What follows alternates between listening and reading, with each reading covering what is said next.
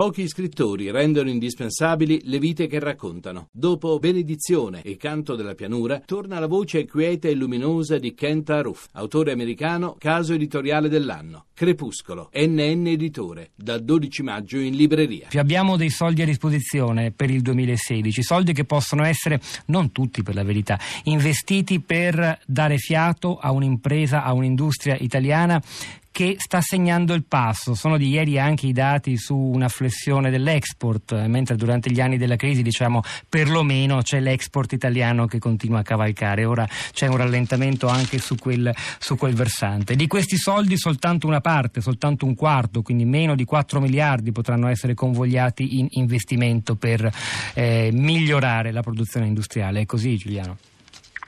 Prima di tutto bisogna essere molto chiari su quello che si intende flessibilità. Flessibilità ecco, è una parola eh, che viene molto usata dai, dai politici perché evita di eh, spiegare un po' di cosa si parla.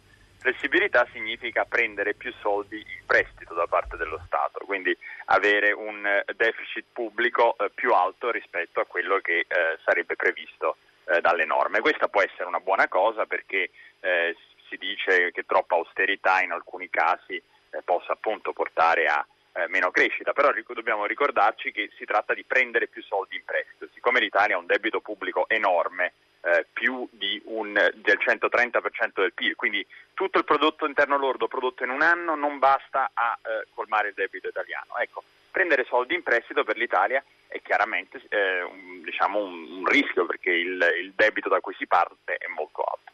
Eh, l'altro punto da sottolineare è come eh, appunto questa flessibilità che ci viene concessa non sono improvvisamente soldi che sono creati per essere spesi, perché il governo ha già preso degli impegni dal, dal punto di vista sia della riduzione delle tasse eh, sia eh, dell'aumento della spesa. Quindi la flessibilità di cui si parla oggi sono soldi che in qualche maniera il governo ha già pensato di spendere, semplicemente la Commissione europea che, non, che, non, che dice non dovete eh, spendere troppo di meno. E infatti il, in qualche maniera la, il grande aggiustamento che, ci dovrà, l'aggiustamento che ci dovrà essere sarà una riduzione eh, della spesa o un aumento delle tasse eh, per l'anno prossimo, che è meno forte di quello che si temeva, ma comunque ci dovrà essere. Quindi il, il successo in qualche maniera politico ieri del governo sta più che altro non, non dover tagliare di più non nel fatto che magicamente sono apparsi dei soldi.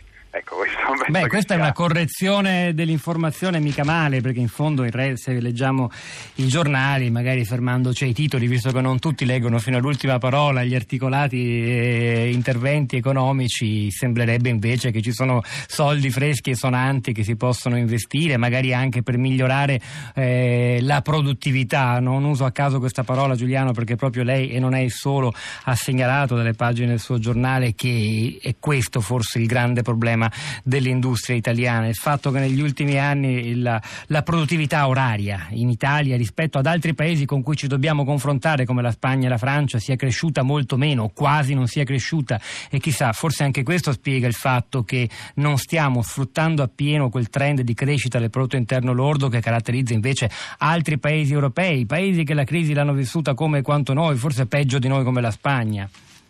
Assolutamente, c'è una considerazione da fare. Quando eh, c'è stata eh, una crisi che ha coinvolto tutti eh, in, in, Europa, l'Italia ha perso, ha, cresciu- eh, cioè, ha perso eh, diciamo, il suo PIL si è di- contratto più che in tanti altri paesi d'Europa.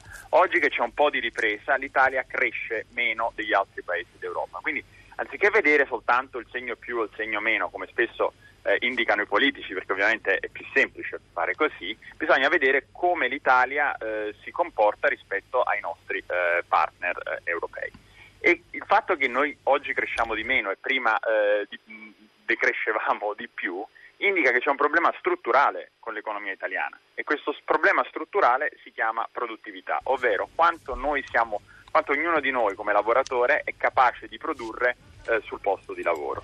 E risolvere questo problema è un, è un discorso che va eh, molto più complesso di queste piccole vittorie sulla flessibilità, perché eh, come, il punto non è tanto se abbiamo più soldi da spendere, anche perché, come ho ricordato in precedenza, questi soldi sono soldi presi in prestito, quindi non sono soldi che crescono sugli altri.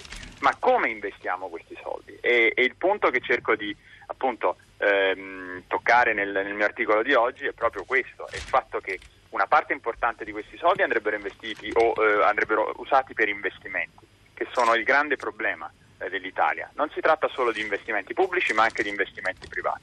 Ma poi ci sono anche dei discorsi più profondi, strutturali. In, in Italia ci sono troppe aziende che sono eh, sopravvissute diciamo, eh, alla crisi in maniera molto eh, e però non sono in grado di produrre ehm, grande eh, ricchezza, mentre ci sono delle eh, tante realtà più innovative, dinamiche, che sono più al passo eh, con eh, quella che è l'economia moderna, che invece fanno fatica perché non riescono a, a, a, ingrandirsi, non riescono ad avere il capitale necessario dalle banche.